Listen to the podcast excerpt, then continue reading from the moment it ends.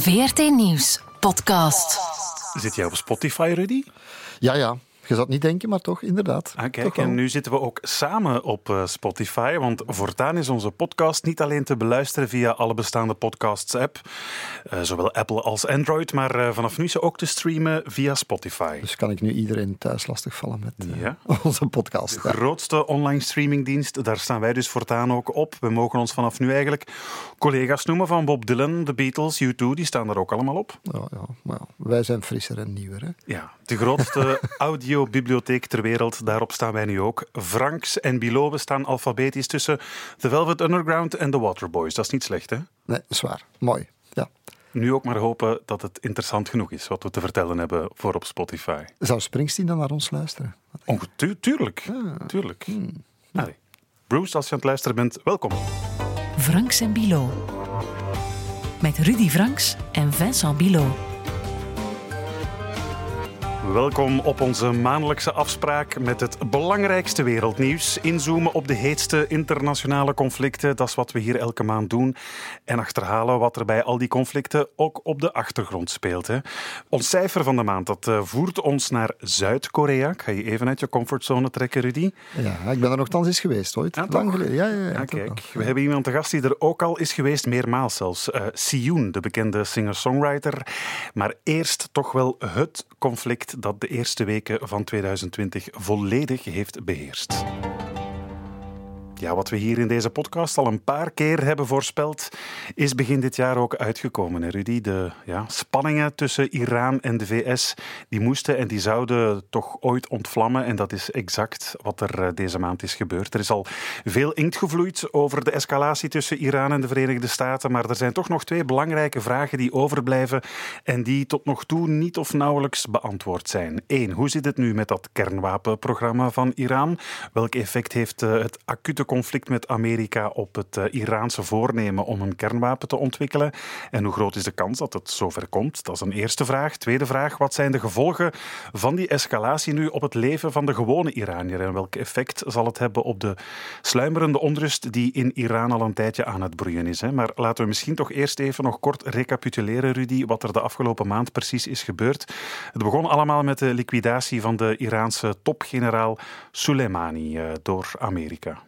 Ja, absoluut. Dat was een, een, een schok toen ik het 's morgens hoorde. dacht ik van, wauw, dit is, dit is echt het begin. Een, nieuw, een van die historische momenten, een nieuw keerpunt van een, van een escalatie. Nooit gedacht dat ze het zo ver zouden brengen om de topgeneraal uit te schakelen. Wel, En- was, het, was het weer een zoveelste impulsieve, onbesuisde Ja, actie van Trump? Of men zegt ook dat, dat hij een, een, een hitlist gekregen heeft en dat hij het, het high value, het, het gevaarlijkste of het hoogste doel heeft gekozen om, om toe te slaan. Maar, maar ook, men zegt ook dat eh, Mike Pompeo ook een, eh, als Havik daar ook wel mee achter stond.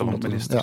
Terwijl de militairen doorgaans iets eh, gereserveerder zijn om, om dit soort dingen te doen. Ja, de koude oorlog tussen de VS en Iran die leek even echt te ontvlammen. Intussen lijkt een open oorlog toch een beetje afgewend en de situatie bekoeld. Maar er zijn wel degelijk slachtoffers gevallen. Hè. Intussen is gebleken dat er bij de vergeldingsactie van Iran op een eh, Amerikaanse luchtmachtbasis in Irak wel degelijk elf Amerikaanse soldaten zijn gewond geraakt. En ja, in alle chaos en verwarring na de aanslag op Soleimani eh, hebben de Iraniërs dan per ongeluk een eh, passagiersvliegtuig uit de lucht geschoten met 176 burgerdoden tot gevolg. Dat mogen we toch ook niet vergeten. Er zijn wel degelijk slachtoffers gevallen. Ja, maar het gekke is en blijft, of, of het, het, het hoopgevende is en blijft dat, er geen, dat het niet geëscaleerd is. Ja. Hè, men, het is een klein beetje uit de hand gelopen, maar toch de onmiddellijke reactie leek erop te wijzen dat niemand een open oorlog wou. Want Trump, er waren, er waren geen doden gelukkig maar, maar er waren wat gewonden. Ja, maar hij zei van oké, we hebben gewonnen, Oké, het is goed voor ons. Terwijl dat ander met dat vliegtuig, wat, wat opmerkelijk is bij, bij Iran, is dat ze qua crisiscommunicatie wel snel ingegrepen. In het begin ontkennen ze alles. En vervolgens hebben ze heel snel toegegeven, ja, het is onze schuld. Het is een vergissing geweest en we zullen zorgen dat het nooit meer gebeurt. Ja. Ze zijn onmiddellijk op hun knieën gaan zitten in de hoop dat daar wat, eh, vooral vanuit Europa, wat begrip zou voor, voor Iran komen. Mhm. En dan was er die eh, bewuste persconferentie van eh, Donald Trump over Iran met helemaal in het begin al meteen een heel veelzeggend zinnetje. As long as I'm president of the United States, Iran will never be allowed to have a nuclear weapon. Good morning. Het was letterlijk. Ja, ik was aan het volgen. Nog voor de ja, ja, ja, ik was aan het volgen en, en hij was al veel te laat, want zijn tekst werd op het laatste nippertje nog veranderd en zo. Dus wat is daar nog aan bijgepast? Maar hij komt dan aangewandeld hè, door uh, die open de deuren die open gaan naar de micro toe. Maar voor hem er is zelfs, zegt hem dat. Ja, ze zullen geen bom hebben. Eigenlijk is dat zijn boodschap. Goedemorgen. En zullen we nu over de rest praten? Ja. Wel vreemd op zich, hè. lijkt contradictorisch. Trump wil ten alle prijzen vermijden dat Iran een kernwapen ontwikkelt, maar hij is wel degene die eenzijdig uit uh, dat kernwapenverdrag met Iran is uh, teruggetrokken. Ja, politiek is een raar spel. En zeker internationale politiek, hoe het, hoe het gebeurt. Hè. Aan de ene kant heeft, is het is Amerika die dat kernwapenverdrag dat Iran met, met het Westen, met de Verenigde Staten, met China, Rusland en met Europa heeft afgesloten, is daaruit gestapt. Omdat hij vond, een beetje afrekenen met de erfenis van Obama, hè, dat Obama een slechte deal zo noemt hij dat, heeft gesloten. Dat het Iran niet tegenhoudt om te stoken en onrust te zaaien in de rest van het Midden-Oosten. Mhm. En daar komen we dan bij Soleimani, die ze uitgeschakeld hebben, hè, die generaal die daarvoor verantwoordelijk was. Maar, maar ook dat. Uh, dat, dat ze dat niet verder wilden mee gaan met dat nucleair. En dat is het vreemde ervan natuurlijk. Hè. Zij hebben het opgezegd, heviger sancties ingesteld. En nu opnieuw trouwens, hè, na Die, dat die incident nog opnieuw, nog strengere sancties ingesteld. Met welk gevolg natuurlijk. Hè. Dan blijven ze eigenlijk druk uitzetten of oefenen op Iran om aan een soort van regime change te doen. Om de mensen wat tot einde raad te brengen en tegen de Ayatollahs op te zetten. Het zou kunnen. En dan krijg je die spiraal. Europa houdt vast aan het akkoord, Iran houdt ook nog vast. Maar in die hele periode van begin januari, de eerste helft, is er één ding dat een beetje misschien tussen de plooien verdwenen is. Iran heeft toen ook verklaard, ik denk ergens 5 januari of zo, van wij voelen ons ook niet meer gebonden door dit akkoord. Precies. En dat wil zeggen, maar wel, het is een halfslachtig antwoord, het is heel Iraans, zou ik zeggen. Ze hebben gezegd, we voelen ons niet meer gebonden door het akkoord en we kunnen dus wel verrijken, want daar gaat het over, we kunnen het misschien subiet over hebben. Maar de inspecteurs van de VN, van het Internationaal Atoomagentschap, mogen wel hun werk blijven doen om toe te kijken dat we geen bom hebben. Ja. Dat is heel dubbelzinnig, hè? Ja, inderdaad. En er wordt ons ook wel verzekerd, of er wordt toch gezegd dat er inderdaad nog altijd toezicht wordt gehouden op dat kernwapenprogramma van Iran door het Internationaal Atoomagentschap. Maar dan vraag ik me af, hoe, hoe waterdicht is die controle? Kan zo'n agentschap eigenlijk in dat hele land zomaar controleren of daar nergens aan de verrijking van uranium wordt gedaan of het werken aan een kernwapen? Nu, het, eh, de installatie die nodig is voor zo'n dingen te doen, en ze hadden er verschillende, ook een aantal verborgen, want 10, 20 jaar geleden waren er verschillende die verborgen waren, die men ontdekt heeft. Dus er was wel van alles aan het broeien en gaande. Hè. Dus dat is wel... God ja, als je veel inspecteurs kan rondsturen, dan moet je in principe dat kunnen onderzoeken.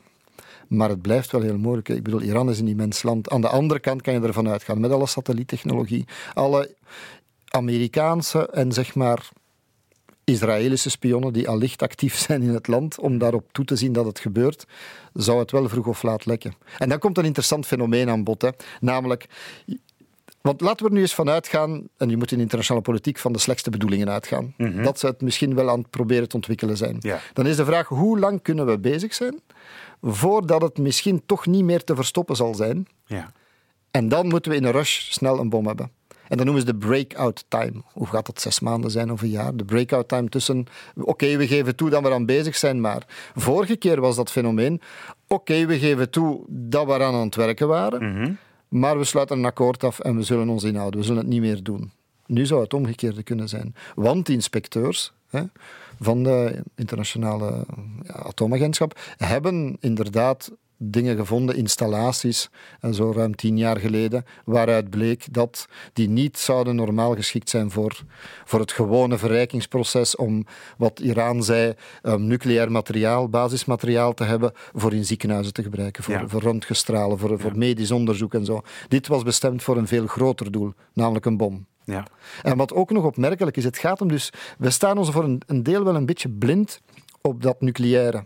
Dat is belangrijk, hè? dat is de basisgrondstof. En ze hebben uranium in 10.000 kilo of zo ooit van Zuid-Afrika ingevoerd. Dus ze hebben een voorraadje om mee te, te werken, zeg maar. Dat uranium moet verrijkt worden. Dat wil zeggen naar... Dat klinkt bijna als een thriller, hè, van naar weapons-grade uranium. Hè. Ze moeten dus van... Nu mogen ze volgens het akkoord dat ze niet meer willen volgen, of zeggen we gaan dat niet meer respecteren, tot 3,67 procent, denk ik, verrijken. Nu zeggen ze van ja, we zullen misschien, we, gaan, we voelen ons niet meer gebonden. Dus ze zouden kunnen verrijken tot 4, 5 procent. Vanaf 20 procent dan heb je voor een vuile bom en zo en voor uh, nucleaire centrales tot 90% verrijkt dan zou je zeggen, dit is voor een kernbom. Alleen, wij denken dan, hè, simpele mensen zoals ik, die denkt dan van kijk, het is oh, 3, 4, 5 procent, laat ze nog maar een beetje prutsen, we gaan daar geen oorlog over voeren.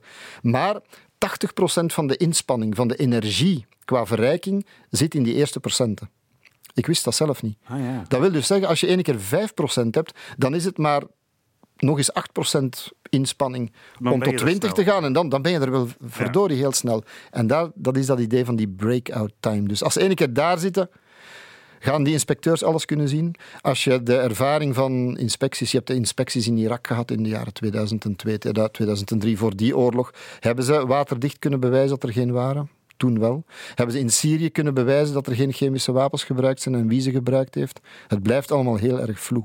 Zeker in een land als Iran, immens groot, met een heel sterk regime. En dan nog, dan nog, wat ik vind dat ook een belangrijk onderscheid is. De overheid spreekt gematigd. Rouhani. En dan de, degenen die de deal gesloten hebben. Die engageren zich om vreedzaam gebruik van nucleair. Maar tegelijkertijd was het hele proces van die ontwikkeling van die bom was dat bij de revolutionaire garde. Denk aan Soleimani en zijn mhm. mensen. Die bijna in een parallele wereld wel dat wapenprogramma ontwikkelden. Met wie onderhandel je? Met wie praat je? Wordt er met, zoals ze dat vroeger in, in de Winnetou-boekjes, met een dubbele tong spraken? Of, hoe gaat dat dan? Ja, Toch? Ja, tuurlijk. Dat is het hele, het hele, de hele zaak van het, de diplomatie met Iran ja, want het is natuurlijk het hebben van een kernbom of het ermee dreigen om er een te ontwikkelen, is natuurlijk ook een soort geopolitiek armworstelen. Hè? Want, want het is een soort levensverzekering die oh, je probeert te krijgen als land van raak ons niet aan, want hey, we hebben wel een kernbom, we kunnen je, plan, je land platgooien. En dat heeft zijn nut bewezen. We vinden het allemaal een, een vreselijk scenario als het gebeurt. Noord-Korea heeft, heeft de bom, dus Noord-Korea wordt toch enigszins omzichtig benaderd. Mhm. Pakistan heeft de bom gekregen hè, in, in de wedloop met India, een soort van kernwapenwedloop. Sindsdien wordt Pakistan zeer omvloerst en omzichtig ja, ja. behandeld. Ondanks het feit dat Osama bin Laden zich daar met goedkeuring van wie verborgen heeft gehouden, bijvoorbeeld. En dat, dat zij meestoken in Afghanistan. Ja. Dus, dus dat wordt heel, heel omzichtig behandeld. Dus als Iran de bom zou hebben, dan zouden zij ja, een beetje onaantastbaar worden. En voor zichzelf zouden ze vinden dat ze op hetzelfde niveau komen dan Israël, hun aardsvijand. Want Israël, dat wordt vaak vergeten, heeft wel ook de bom en al behoorlijk lang. Ja. En jaren geleden werd mij verteld dat ze er een tachtigtal zouden hebben. Ik zeg maar. Tachtig? Juiste cijfers gaan ze aan mij niet komen vertellen natuurlijk. En zijn er nog zoveel, dat weet ik niet. Maar zij hebben ook de bom. Dus de bom is, en dat is toch de hele nucleaire afschrikkingsstrategie van, van iedereen, dient om niet te gebruiken. De bom dient, is een afschrikkingsmiddel, een soort van verzekeringspolis. Ja. Maar als ik jou zo hoor, dan mogen we ervan uitgaan, of dan ben jij er redelijk gerust op dat Iran er nog niet meteen één zal hebben of ontwikkelen. Och, wat ik toen las, toen ze dat opzegden, dacht ik van breakout time, dus de tijd voor. Mm. Zes maanden, wordt vaak gezegd. Ja. Maar dus dit jaar wordt wel cruciaal. Hè? Of, of men in welke richting men doorgaat. Want we zeggen nu wel, de crisis is bezworen, maar de crisis is helemaal niet bezworen. Niet in zaken de bom, want is men nog aan het werken eraan? En als men eraan aan het werken is, gaat nog Amerika, nog Israël dat accepteren dan gaat men optreden. Dat heeft men vroeger al gedaan. Netanyahu heeft het vaak gehad over de rode lijn. Hè? De rode lijn, maar Israël heeft vroeger, um, er zijn nucleaire wetenschappers, we hebben het hier al in een vroegere podcast over gehad, een paar keer geëlimineerd, die bezig waren daarmee, hè, vele jaren geleden. En er is een cyberaanval geweest op de verrijkingsinstallaties. Hè wat ook gewerkt heeft toen. Dus men gaat dat niet laten gebeuren en dat is effectief die rode lijn. En het andere punt wat ook blijft doorgaan, dat is natuurlijk wat nu met die wurging en die zware sancties van Iran? En gaat dit het regime nu verzwakken of net niet? Precies. De vraag van een miljoen. Inderdaad, tot zover misschien de geopolitiek. Een andere vraag waarop het antwoord nog niet zo duidelijk is, dat is de vraag wat vindt de gewone Iranier uh, nu van dit conflict en wat is de impact op ja, die sociale onrust die er toch al een, eh, een tijdje sluimert in Iran. Daarom hebben we er twee mensen bij gehaald, uh, twee slimme mensen. Dag Samira Attai. Hallo. Jij bent geboren in Iran. Ja, dat klopt. Je woont al sinds je vijfde in ons land. Ja. Uh, je bent intussen master in de talen. Uh, je studeert nu ook internationale politiek. Inderdaad. Slim en intellectueel, ik zei het al. Maar je keert nog wel geregeld terug naar Iran, hè? Ja, dat klopt. Ik ben dus uh, op mijn vijfde naar hier gekomen. Ik ben ondertussen 22 jaar. En ik ben sindsdien al een stuk of vijf, zes keer teruggekeerd.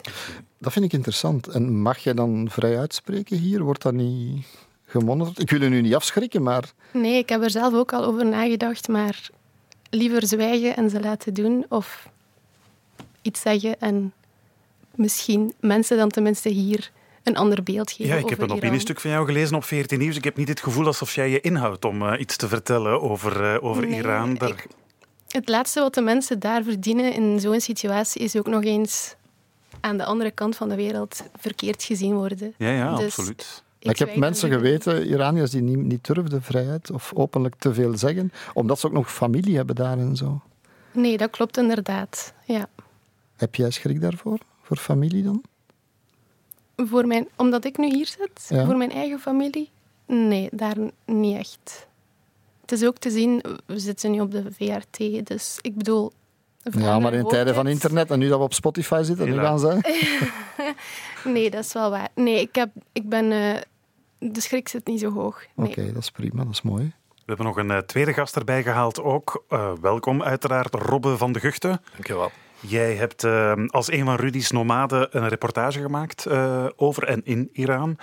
Uh, hoe vaak ben jij er indertussen al geweest? Indertussen, ondertussen? Ik heb twee keer een grote rondreis voor producties gedaan in Iran. En bij de derde poging is het mislukt.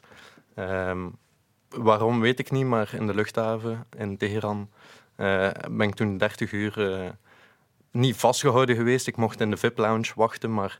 Maar uh, zonder reden wel de ja, toegang ontzegd? Deportatie, ja. Re repatriatie, ja. denk ik, technisch gezien, ja. Oké, okay. dan hadden ze toch wel door dat jij misschien kritisch stond tegenover het regime. Um, ik ga nooit juist weten waarom. Nee. Nee. Um, maar het is wel belangrijk dat we erover blijven babbelen. En ik denk, uh, in het geval van mijn collega hier naast mij... Um, denk ik dat, dat dat safe is, dat het veilig is om, om erover te babbelen voor haar. Uh, maar het zou veranderen moest zij nu morgen een half miljoen volgers op Instagram mm. hebben, denk ja. ik. Ja, ja, ja. Uh, ja. Dus hoe, hoe, hoe, belangrijker het wordt, hoe groter je netwerk, hoe, hoe sneller je op hun radar komt en hoe ja. onveiliger het potentieel kan zijn.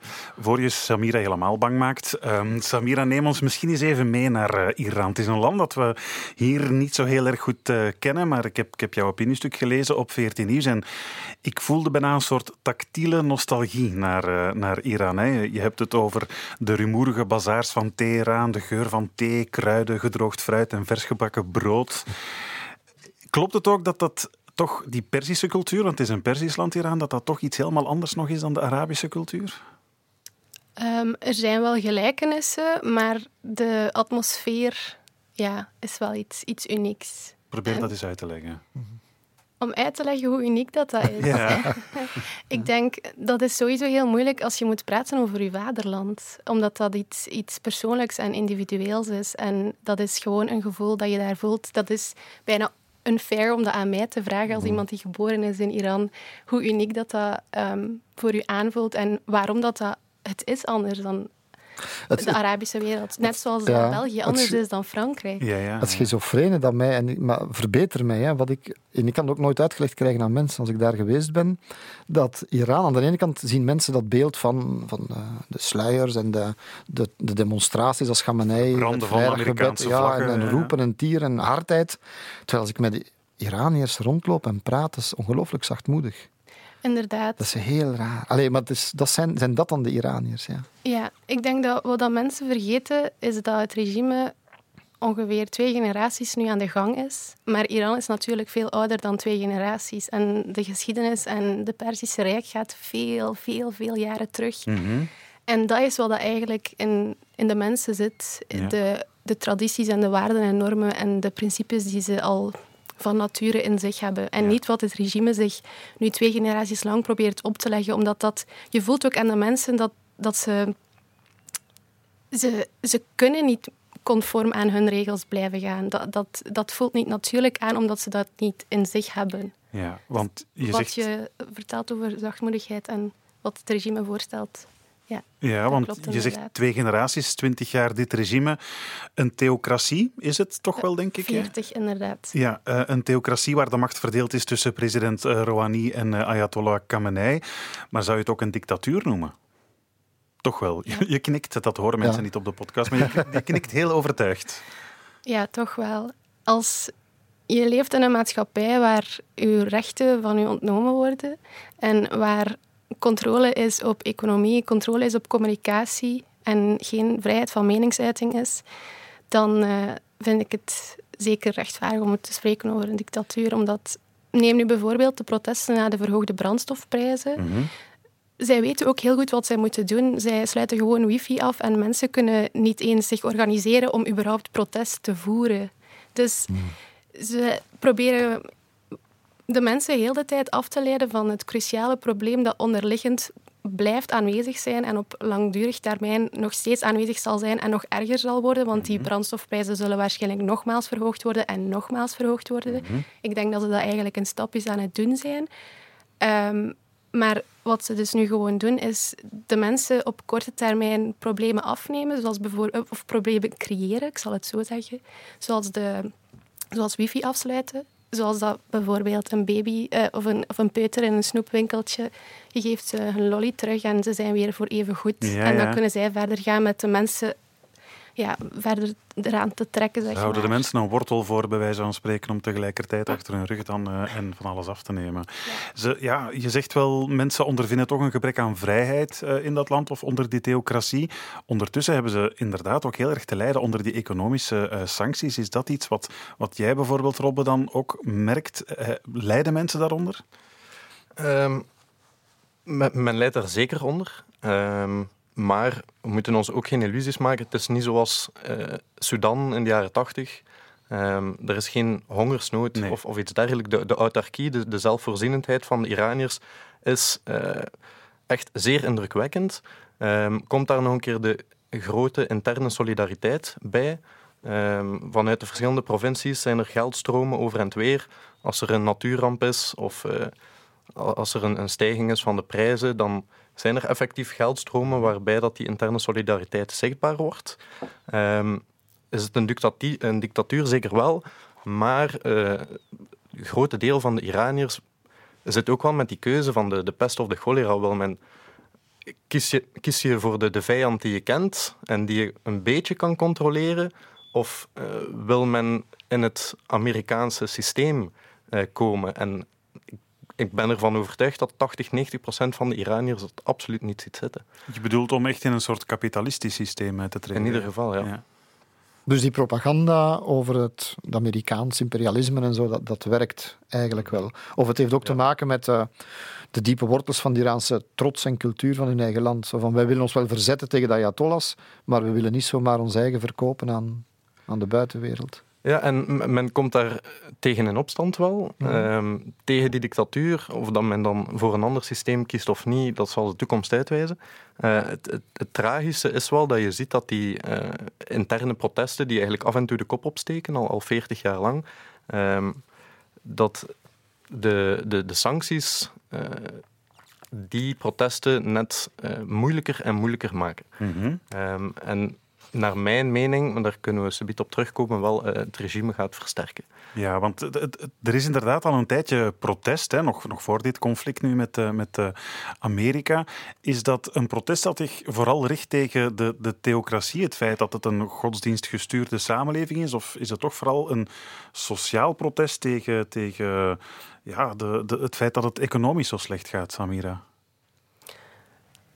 Ik denk vooral dat bijvoorbeeld ook wanneer mensen zich afvragen van haten Iraniërs nu Amerikanen en zo verder. Nu natuurlijk, je hebt regeringen die met elkaar ja. Eh, botsen en dan heb je de, de, samenlevingen. We kennen natuurlijk die beelden hè, van de Amerikaanse vlag die, uh, die verbrand wordt op straat. Inderdaad, of dat bijvoorbeeld jonge studenten of um, jonge universiteitsstudenten niet op de vlag willen, willen lopen mhm. zelfs. Omdat zij weten en voelen dat eigenlijk alle problemen inherent vasthangen aan het regime en dat je ergens wel kan zeggen dat de vijand intern zit en niet extern. Wat ik heel opmerkelijk vind, want ik ben vroeger wel verschillende keren naar uh, Teheran geweest, ook naar Iran en de universiteit bezocht. Twee dingen zijn mij opgevallen. Heel veel meisjes die studeren, heel veel. Hè? En heel veel van die mensen die afgestudeerd zijn, die vertrekken. Zij stemmen met de voeten tegen het regime eigenlijk. Brain drain noemen ze dat. Wie dat uh, wat ontwikkeld is, allee, ik zie u hier zitten, hè? ik bedoel, die zijn weg. Hè? Nee, dat klopt. Uh, ik heb ooit eens een boek gelezen van een advocaat, Shirin Ebadi, en zij heeft daar ook over geschreven, inderdaad. Over dat dat eigenlijk een van de grootste brain drains heeft gezorgd. Maar natuurlijk, als je, als je op een plek bent waar je geprivilegeerd bent om over je zelfontplooiing en jezelf na te denken, dan besef je dat dat natuurlijk niet daar kan. Ja. Dus... dus wie dat wat ontwikkeld is, die vertrekken. Maar dat maakt dat, want dat is mij ook opgevallen in Teheran. Je hebt dus het noorden dat meer open en welvarender is, zo simpel is het. Was het toen toch in noordelijk Teheran? Terwijl de zuidelijke, waar meer de volkswijken zijn, die, daar is de steun voor, voor Khamenei en voor de Ayatollahs veel groter. Terwijl de veel studenten en zo, die komen uit de iets betere kringen, de middenklasse, zeg maar. Ja, ik voel dat ook zo aan dat de, de mensen die, die iets hoger opgeleid zijn en vooral ook jong zijn, want dat, mhm. dat doet ook veel. Dus de, iets, mhm. de generaties die volledig hun, hun bloei van hun leven eigenlijk moeten meemaken in een plek waar ze die rechten niet krijgen om dat te doen, die eigenlijk vooral uh, in opstand in komen. Ja. Mhm. En dus vertrekken ook als het, uh, ja. ja. of proberen te vertrekken. En die zaten in dat vliegtuig, hè? Ja, dan neergestort is. Vandaar ook natuurlijk die woede. Hè. Er waren veel mensen die van die jonge opgeleide mm Iraniërs in het buitenland. Ja. En de onvrede gaat al, al ver terug, want jij bent er nog geweest in 2008, geloof ik, Rudy. En daar heb je toen uh, gesproken met een, een student die een soort kritische blog ook uh, bijhield. En uh, die zei toen dit.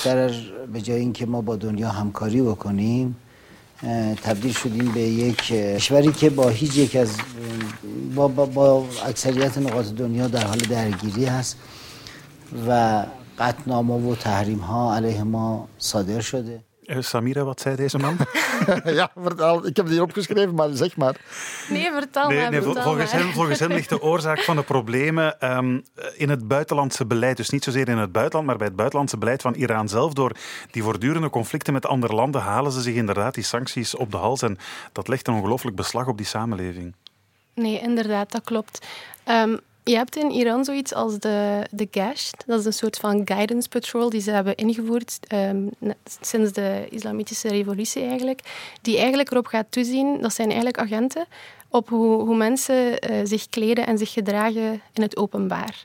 En dat staat heel mooi uh, in samenwerking met uh, alle problemen op internationaal niveau. Wanneer de Iraanse overheid eigenlijk te afgeleid is, omdat ze te veel problemen hebben, zoals bijvoorbeeld nu Iran en Amerika, mhm. dan laten ze dat iets losser, um, ah, ja. Ja, losser werken, zeg maar, zodat de mensen toch van binnenuit kalmer worden, om het zo te zeggen. En wanneer dat het dan terug op internationaal niveau er is machtsevenwicht, of ongeveer, er zijn niet al te grote problemen, dan gaan ze dat terug aansterken, zodat het regime weer van binnenuit ja. genoeg zijn macht kan tonen en controle kan hebben. Die blogger, voor alle duidelijkheid, ik heb dat dan later nog via internet, uiteraard via mail, contact mee gehad. Tegen dan was hij gevlucht naar Amerika. Ah, ja. Dus één à twee jaar later was hij ook weg. Wegens de druk van het regime die hem had eigenlijk hem onmogelijk maakte om nog verder te doen. Ja. Wat, wat, we zeker niet mogen vergeten is, we mogen het, het buitenlandse bereid van, uh, beleid van Iran zeker onder de loep nemen en, en kritisch bekijken. Maar we mogen ook niet vergeten dat de, de rivaliteit om Mesopotamië veel en duizenden jaren teruggaat. Al de regionale grootmachten hebben die, die streek proberen veroveren. Um, laat ons ook niet vergeten dat de Amerikanen in al de buurlanden van Iran aanwezig zijn. Ja, de moord nog het eh, ja. op Soleimani was eigenlijk een schending van internationaal recht. In Europa, de media in het algemeen, stelt zich eigenlijk nooit vragen bij die massale aanwezigheid van die Amerikaanse troepen in al de buurlanden van Iran.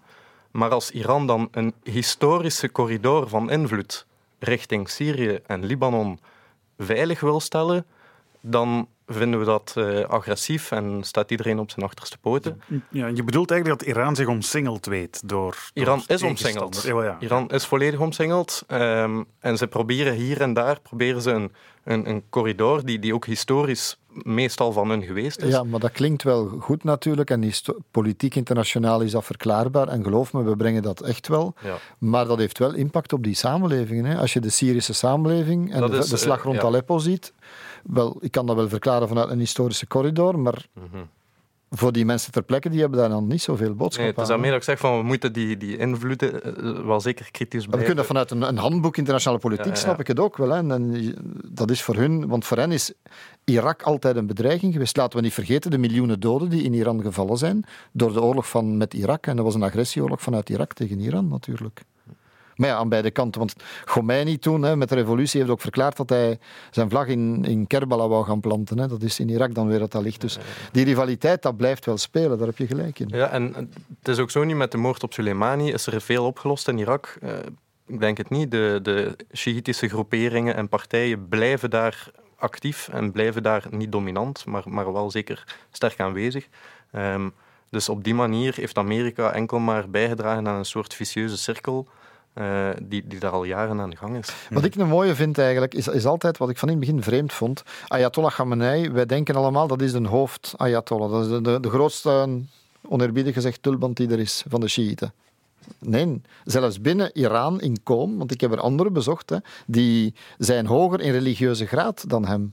En Sistani, groot Ayatollah Sistani van Irak, want er zijn veel Shiiten in Irak, die uh, in Najaf, de meest heilige plek, het Vaticaan zeg maar, van, van de Shiïtische mm wereldwijd, die is veel hoger dan Khamenei. Ah, ja. Maar dat is een gematigde, laten we zeggen meer gematigde, die een heel andere conceptie van dingen hanteert. Van, namelijk wat Khomeini en nu Khamenei geïnstalleerd hebben in dat Iraanse regime, is namelijk dat die theocratie, namelijk ik ben de leider van de gelovigen en, en mijn systeem moet gelden voor helemaal en iedereen en in de hele samenleving. Terwijl die andere ayatollahs, sommigen, een veel terughoudender rol zien soms, op hun manier, denk ik, of zo komt het toch over, van hun rol in de staat. Ja. En dat, dat vind ik wel belangrijk. Dus eigenlijk is dat geen universele wet voor de Shia dat er daar een Ayatollah als Khamenei aan de top moet staan. Ja. Laten we nu misschien tot slot eens proberen uh, na te gaan wat de uiteindelijke impact zal zijn van dat recente Amerikaans-Iraanse conflict op de sociale onrust, de omwentelingen in, uh, in Iran. Dat, dat lijkt me toch ook eens interessant om na te gaan. We hebben erover gebeld met uh, Farad Tajdar, als ik dat juist zeg, ja, Rudy. Ja. Dat is een Iraanse chirurg die woont en werkt in, in België. Zijn land ontvlucht als kind. En volgens hem staat um, Iran wel degelijk echt op een kantelpunt. Het is echt het punt waarbij de seculiere Iraniërs, als ik het zo mag zeggen, de strijd aan het nemen zijn om een democratische, seculiere Iran op gang te brengen. Je moet ook begrijpen dat zelfs binnen het regime in Iran op de dag van vandaag ook al veel mensen zijn die anders denken dan 40 jaar geleden. Die eigenlijk ook op een punt gekomen zijn waarvan ze beseffen van kijk, we kunnen zo niet meer verder met Iran. We moeten een nieuwe oplossing zoeken. Want Iran staat op het spel. Uh, Iran staat op het rand van de afgrond als het zo doorgaat. Is dat ook jouw gevoel, Samira? Ja, helemaal. Um, en welke kant gaat het dan uitgaan, denk je? Ik heb geen idee, maar de manier waarop... Want ja, daar kan natuurlijk niet spreken wat er in de toekomst gaat gebeuren, maar hoe dat het er nu naar uitziet en het feit dat de sancties nog verergerd zijn en nog zullen blijven duren. Um, wat ik ook hoor van, van familie en wat ik zelf ook zie aan de prijzen wanneer ik daar ben, is dat die gewoon de hoogte ingaan, maar de lonen gaan niet mee.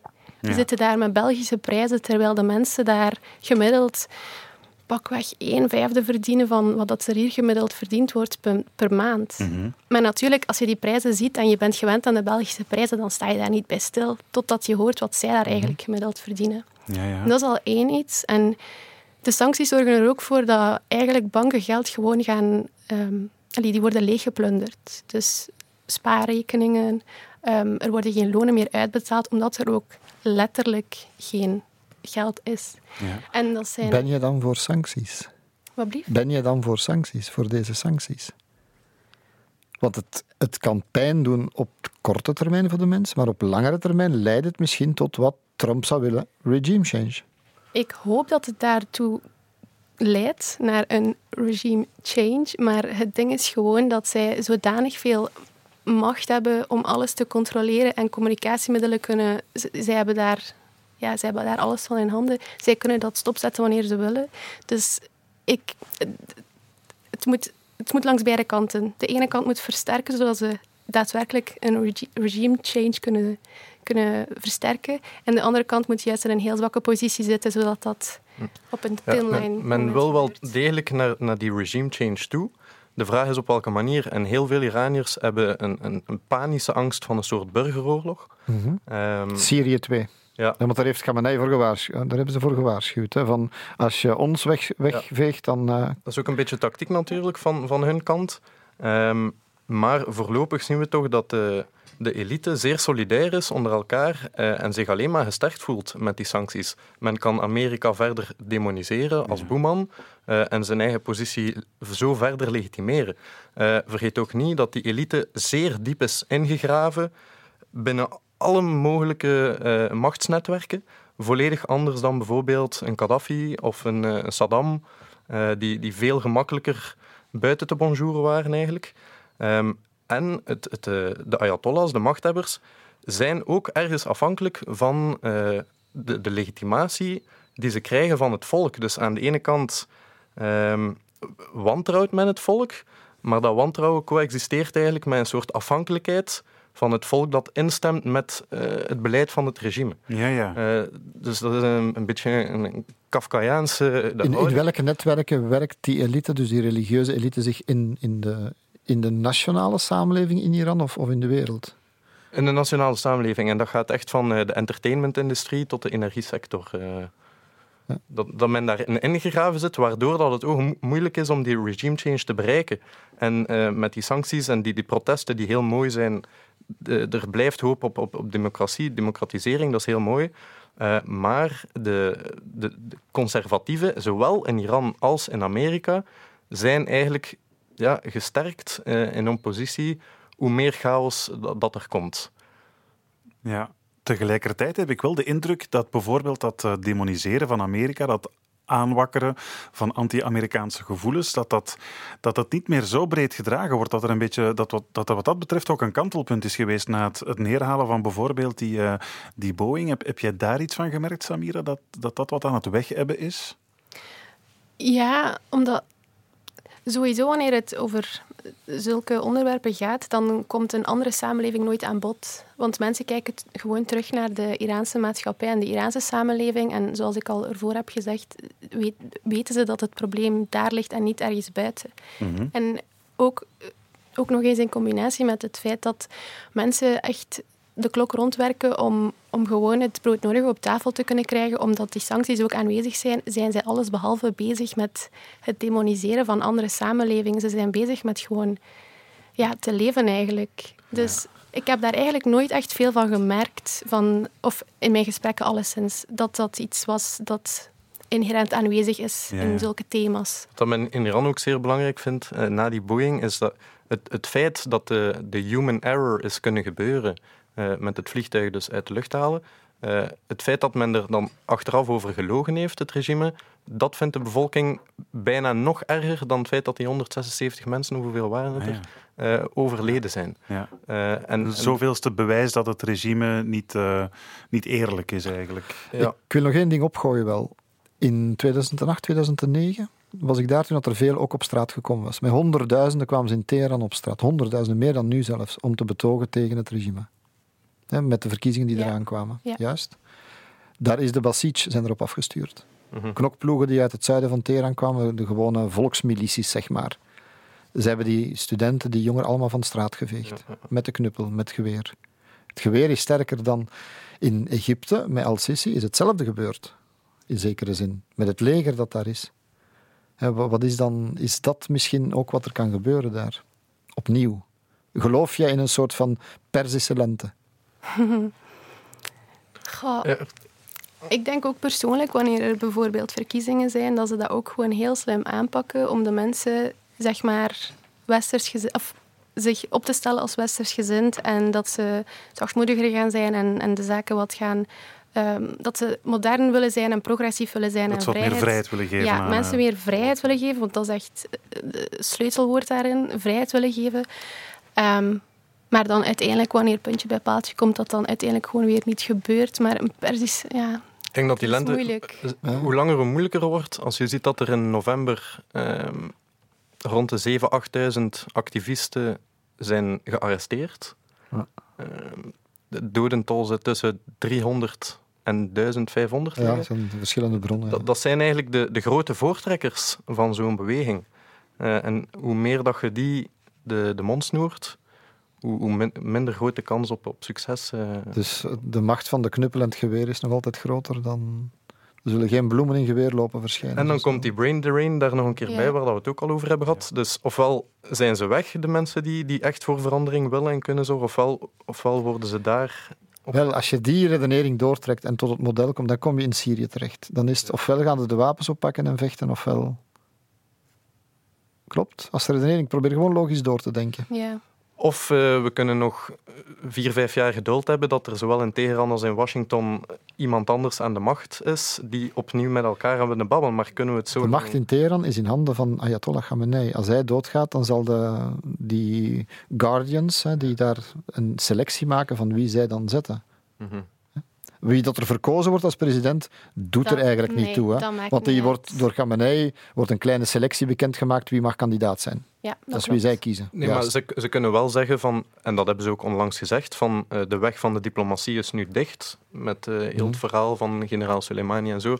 Maar dat neemt niet weg dat ze de vroeg of laat wel terug kunnen open doen als men ervan overtuigd is dat men opnieuw een sterke onderhandelingspositie heeft. Ja, ja maar dat is nog altijd vanuit dezelfde machtspositie in Teheran. Ja, dus ja. gaat er een na Khamenei, want die man is ook al hoe oud? 80 of zoiets? Ja, redelijk oud. Gaat er na hem, is er kans op dat er een meer liberale, gematigde Ayatollah komt? Zolang dat de sancties en de economische crisis blijft duren, denk ik uh, van niet.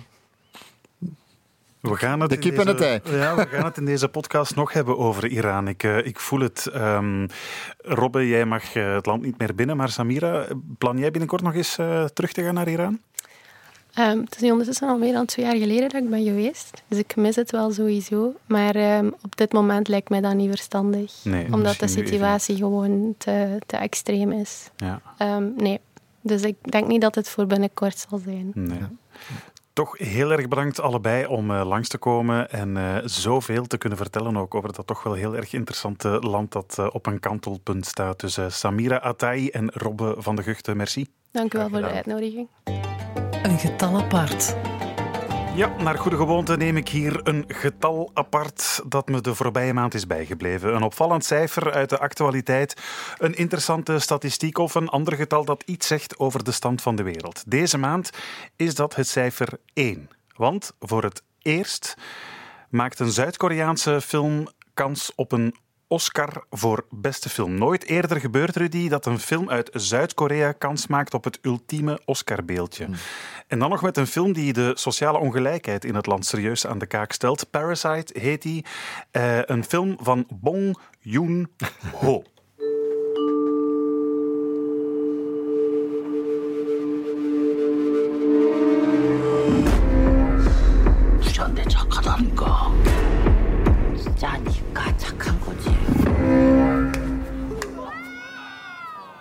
I'm deadly serious. I'm deadly serious, dat is ongeveer het enige wat ik ervan verstaan heb. Uh, jij ook, neem ik aan, Rudy? Ja, ja, ja. Is dat Jackie Chan die meespeelt? Oh nee, dat is ergens anders. lang, dat is lang geleden. Ja, Bruce Lee. Maar dus omdat wij daar allemaal geen knijt van begrijpen, ja. heb ik dus Frederik Sioen uitgenodigd. Dag Frederik. Dag Vincent, dag Rudy. Hi. Bij Sabam ook wel bekend als kortweg Sioen. Voilà, voilà. Want dat was uh, heel lang mijn roepennaam ook voor ik artiest werd. Dus, ah, voilà. We kennen jou natuurlijk allemaal van deze belpopklassiekers.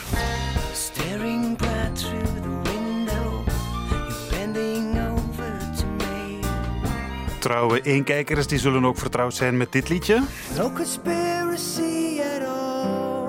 Het was het themanummer van het programma Beste Vrienden met Bruno Wijndalen. Ja. En sinds kort is er ook deze single. Little girl, this world is waiting for us. Je nieuwe single Little Girl. En dan kennen we jou natuurlijk ook nog als fervente agent-supporter. En Rudy, nu vraag je waarschijnlijk af waarom ik in deze beschaafde podcast een hooligan heb uitgenodigd.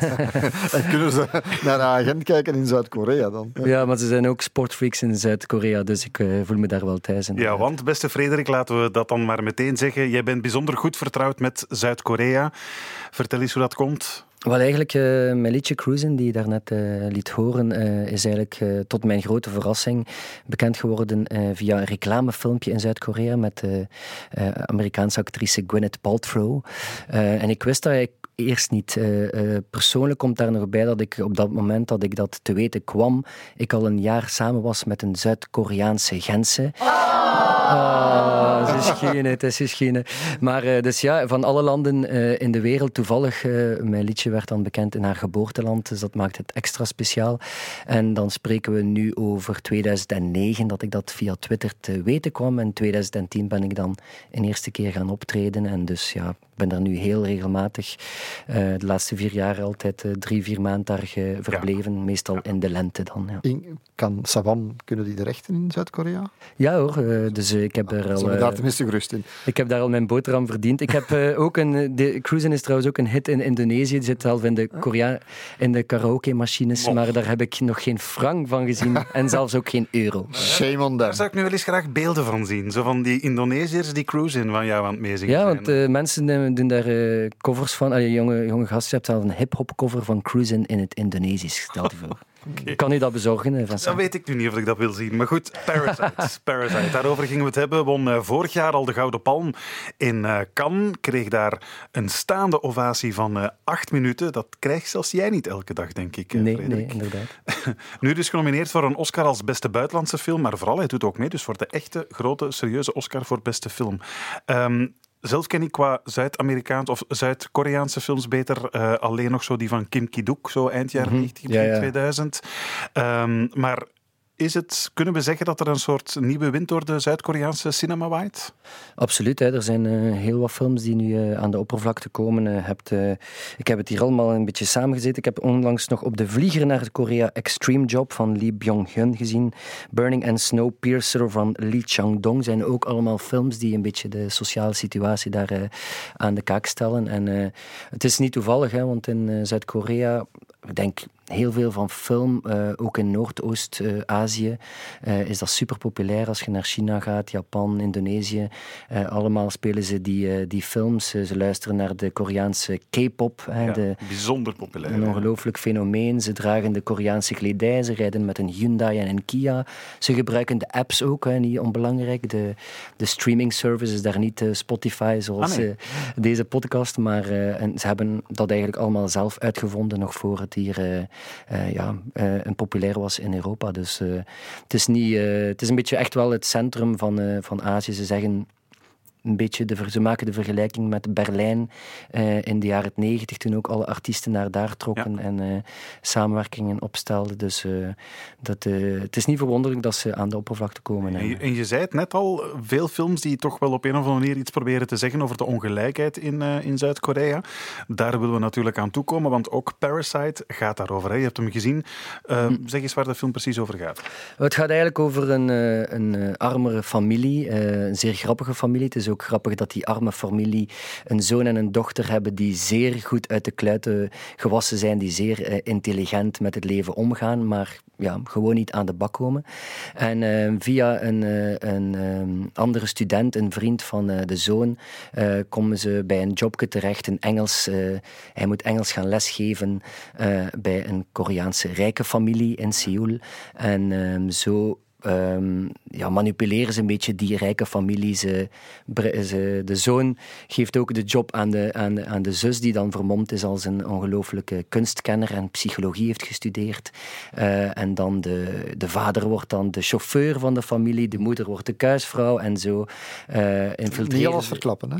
Niet alles verklappen. Nee, ze in, infiltreren in de familie. En het gaat eigenlijk van een, uh, een zeer uh, ja, um, donk... Het is, ja, het is echt wel zwarte humor. En uh, zo ken ik de Koreanen ook. Het, is, het gaat eigenlijk van een ja, zeer grappig film tot een ware thriller. Ja. Ja, en ja, je kunt eigenlijk wel zeggen dat die, die arme familie probeert te parasiteren op kap van de, de, de rijke familie, vandaar de titel Parasite. Ja. Um, maar je kunt toch wel zeggen dat het thema van de film de immense loonkloof is die gaapt in, uh, in Zuid-Korea.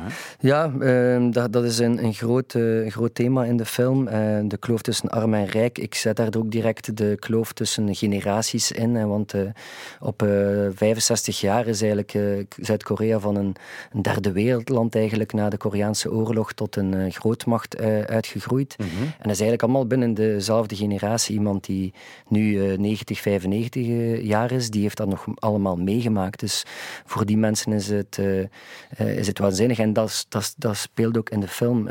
om maar te zeggen dat op die, op die 70 jaar eh, kan je vergelijken dat er 500 jaar evolutie in Europa is. Dus uh, met alle... 500 jaar Europese evolutie, is daar een revolutie van? Ja, een dichtgeplooide accordeon als het ware. En dat zorgt natuurlijk voor heel veel taboes, voor heel veel psychische problemen. Uh, ja, de clash tussen oud en jong en een andere manier van levensstijl. Dus dat zit er ook heel in verwerkt. En ook misschien indirect ook die vriendjespolitiek. Hè. Dus de, de rijke familie die wil iemand aannemen omdat, ze iemand, omdat die andere, de, de arme familie iemand hebben aanbevolen. En er is ook geen sollicitatieproces of zo. En dat, is, dat typeert echt wel de Koreanen. Ze zijn zeer emotioneel. Dus als je bijvoorbeeld op dezelfde universiteit hebt gestudeerd, dan zijn al direct vriendjes. Of in hetzelfde geboortejaar zijt je geboren, dan zijt al, uh, heb je al een stapje voor. En dat zit ook in die conglomeraten. Hè, dus Hyundai, de grote Samsung, Kia, LG. Er zijn toch schandalen geweest ook, hè, over die dingen, over die grote conglomeraten. Er zijn protestbewegingen geweest, presidenten die voor corruptie zijn afgevoerd. Ja, ik was er zelf bij in uh, maart 2017, toen dat er 2 miljoen mensen op de straat kwamen voor de zogezegde Candlelight Revolution.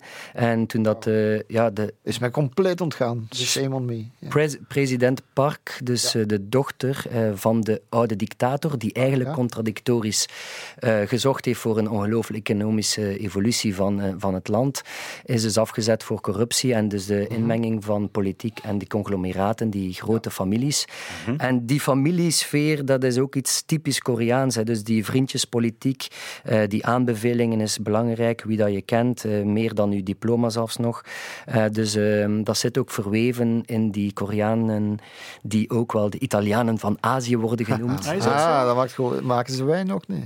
Uh, ze maken rijstwijn en daar hebben ze ook 2000 soorten van. Nee, echt is super lekker. Ze hebben zelfs een soort van champagne en uh, een sparkling wine. Dan moet ik toch eens naar Zuid-Korea gaan. Je moet daar... Heb je zijn interesses, hè? Ja, ja. Wel, eigenlijk, het is een schiereiland. Het is ook heel belangrijk. Dus je hebt een hele grote homogeniteit van, uh, van, de, van de bevolking. Mm -hmm. wat je vertelt in het een, de ene stad komt overeen in de andere stad. Wij ja, wij leven tussen uh, Frankrijk, Duitsland, Engeland. Wij, er zijn hier twee grote autostrades, mixed blood. We zijn eigenlijk allemaal bastaarden. Hè, maar, ah, daar... maar, maar, zoals Duitsland dat je zei, het is een verdeeld land. Je hebt Noord-Korea, Zuid-Korea, je hebt de de dreiging, de doem van, van de bom van Noord-Korea, van de oorlog? Ja, wel, eigenlijk tussen uh, Noord-Korea en Zuid-Korea zijn er natuurlijk heel veel verschillen, omdat die landen ook wel ja, ja. verspreid zijn geraakt. Maar eigenlijk, ja, zij lezen niet dezelfde media of ze zijn niet beïnvloed. Maar Zuid-Korea als schiereiland en dan nog met die hermetisch afgesloten grens van Noord-Korea, zorgt ervoor dat die, ook dat groepsgevoel is zeer aanwezig. Hè. Zij komen eigenlijk van een militair dictatorschap die uh, daar daar loopt, allee, komt ook die discipline uit voort. Uh, het Confucianisme uh, is daar uh, de discipline. Dus ze hebben een hele grote werkethiek. Ze hebben een, een ongelooflijke vorm van... Maar ze kunnen drinken, dat heb ik ervaren toen ik met studenten van hen samen zat. Wel, uit Italië, van... Van Korea, Ja, ze hebben ook een groot gevoel voor drama en natuurlijk ook het drinken, dus dat komt ook voor in de film. Ah. Ze hebben daar die soju, hè, de, ze noemen dat het groene goud, een flesje van 1 euro. Een soort van vodka, sake-achtige uh, rijst, uh, Genever als het ware. En ja, dus ze, kunnen dat, ze, ze doen dan ook een, een, een duikboot, gelijk dat we zeggen, en zo, een soju'tje in een, een bierglas. Je kan ze moeilijk onder tafel drinken, behalve met Belgische bier lukt het wel heel goed.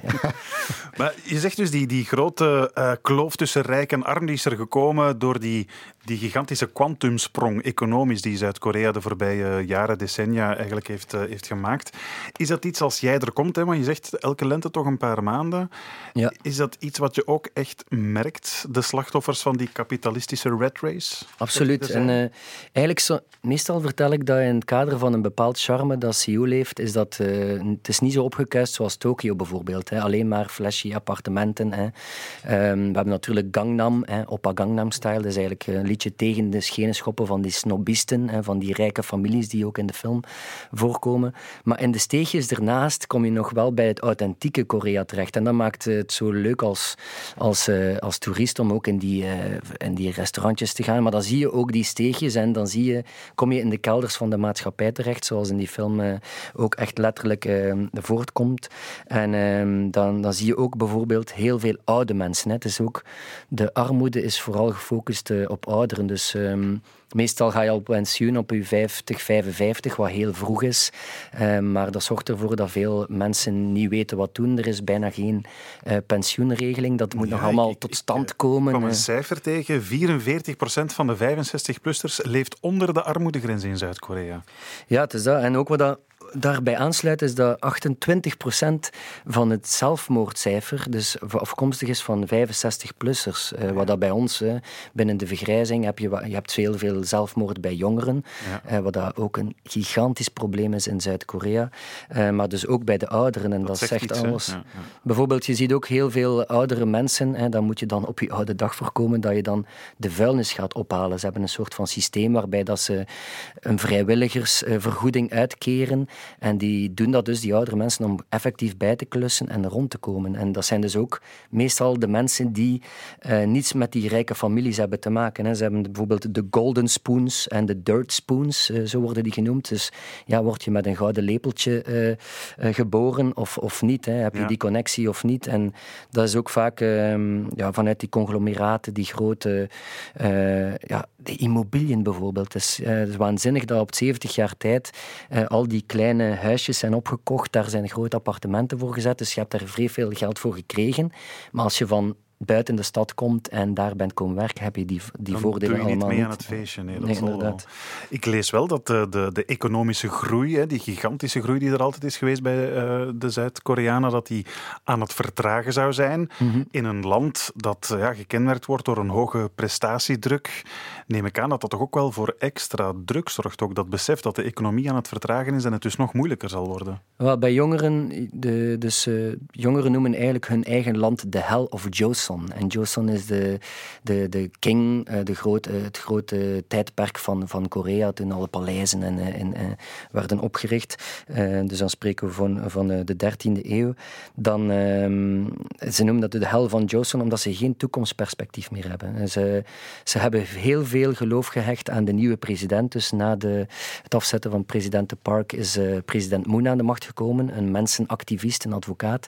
En na die Candlelight Revolution dus.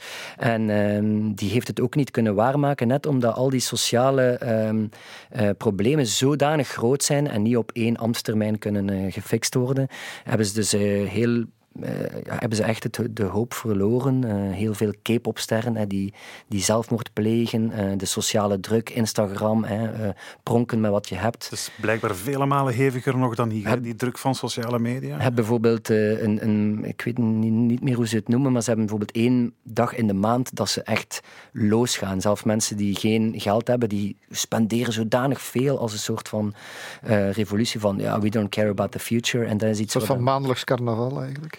Black Friday elke Ja, maand. zoiets. Ja, wel. En, en, en eigenlijk, ja, dat is eh, zelfdestructief. Hè. En dat, dat, dat merk je ook. eh, De onverschilligheid is enorm groot over de toekomst. En dat is, eh, ja, met die stagnerende economie heeft dat ook te maken. De conflicten met, eh, met, met China. Er is een, een, een culturele boycott ook geweest, bijvoorbeeld. Ehm, dat is iets wat wij nu meemaken, maar.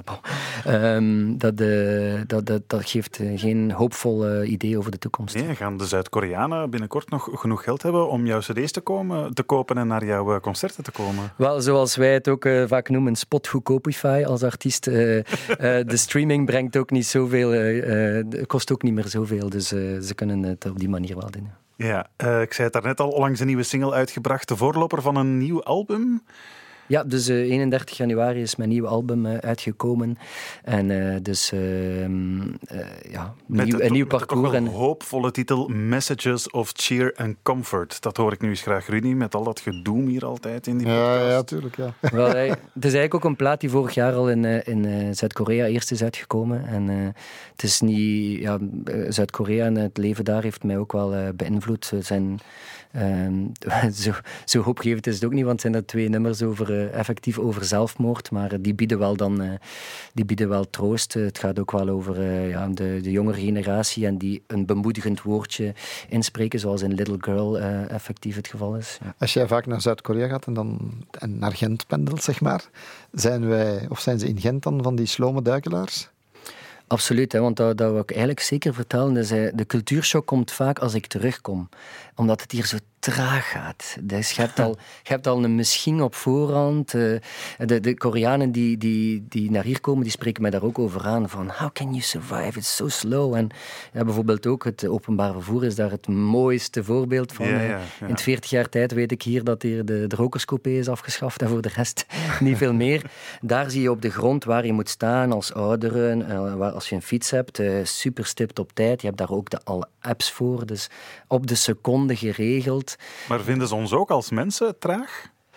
Ehm, ze vinden het vooral heel gezellig in Europa, maar uh, dat, dat is misschien ook betuttelend. En, uh, dat zij daar in zo'n hevige red race zitten.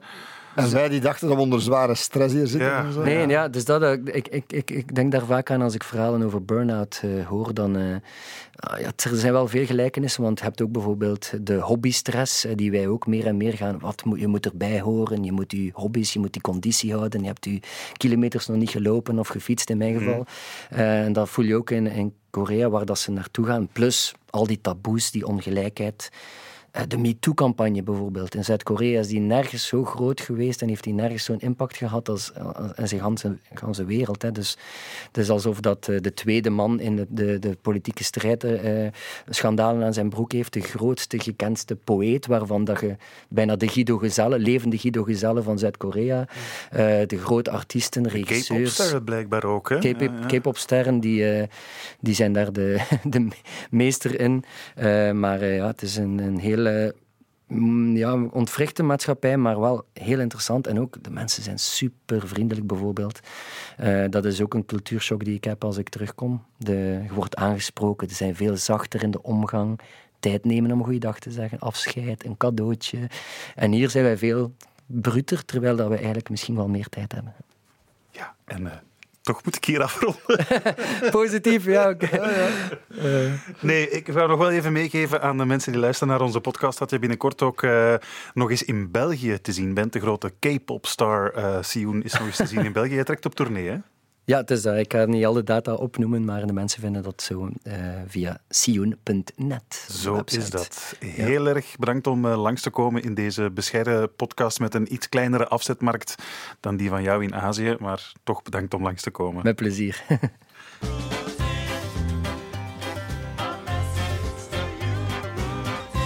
Persoonlijke berichten voor Rudy Franks, maar ook prangende vragen waar je misschien al jaren mee zit. Ook die worden in deze podcast afdoende beantwoord. Daar zorg ik persoonlijk voor. Daar zie ik op toe elke maand. Die messages to Rudy, die kan je ons natuurlijk altijd proberen te bezorgen via een gele briefkaart, maar gewoon een mailtje naar ons welbekende mailadres. Dat uh, heeft toch iets meer kans om ons te bereiken en dat is vb.vrt.be. Ben je klaar, Rudy?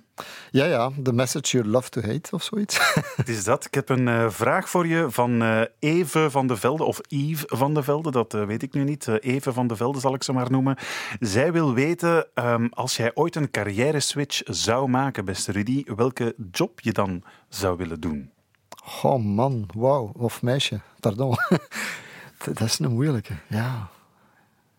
Ik, ik ben zo lang dit aan doen lang, dat ik ja. bijna niks kan inbeelden. Droom je daar soms niet van? Van, goh, ik doe dit al zo lang, nu is gewoon iets totaal anders. Ja, ik heb vroeger gedacht van, ja, voort, ik ben er weg en ik, ik wil die stress niet meer of die, die waanzin van de oorlog niet meer. Misschien wijn verbouwen in Italië. Als het wat leuk is. Ja, waarom stel ik die vraag? Ja, ja, ja. Ik, ik het nee, iets, iets, iets, met, nee, iets, iets dat ik dichter bij het creëren met, met, met mijn handen, met, met, met iets tastbaar rond mij maken. Bakker, en dan, ja, nee, ik kan eigenlijk ook niks. Dat is mijn grote frustratie. Ik kan geen, geen muziek spelen, ik, ik kan niks concreet. Dus ik zou graag iets doen, in, al, was het maar tomaten kweken in een serre, in zoiets. In Italië, zeg het. Ja, ja, in Italië. Ik wou het niet zeggen, maar toch. Ja.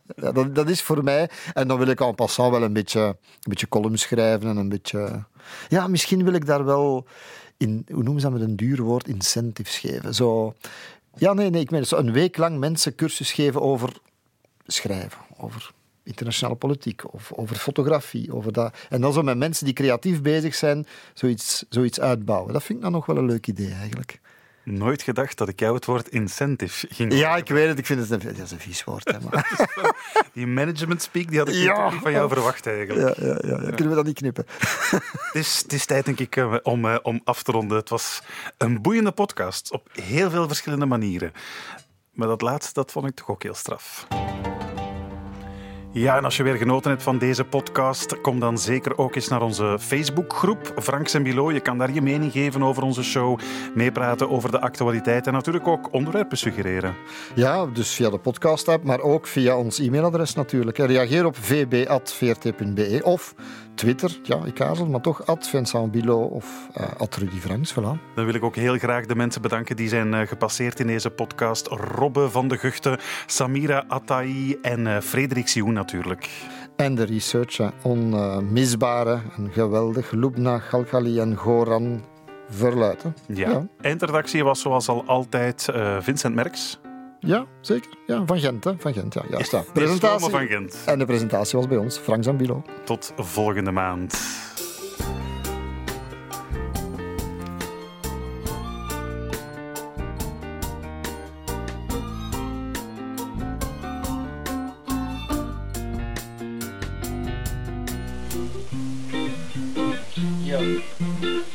This is, you know, going out for my my boy Iksan, my boy Yusuf, and my boy Vikram, you know, the musicians, and me, I'm the rapper, bro. I'm the DJ. Oh, I'm Runga, bro. Runga 3000. I cut the 3000. Mika, bro. Just Mika. As. Chit chit, bro. Yeah, bro. Sweet. This is how it goes.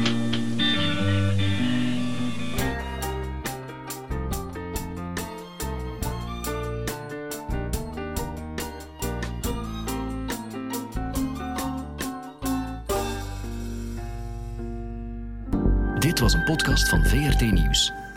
Je vindt er meer op de podcastpagina van vrtnieuws.be of via de podcast-app op je smartphone.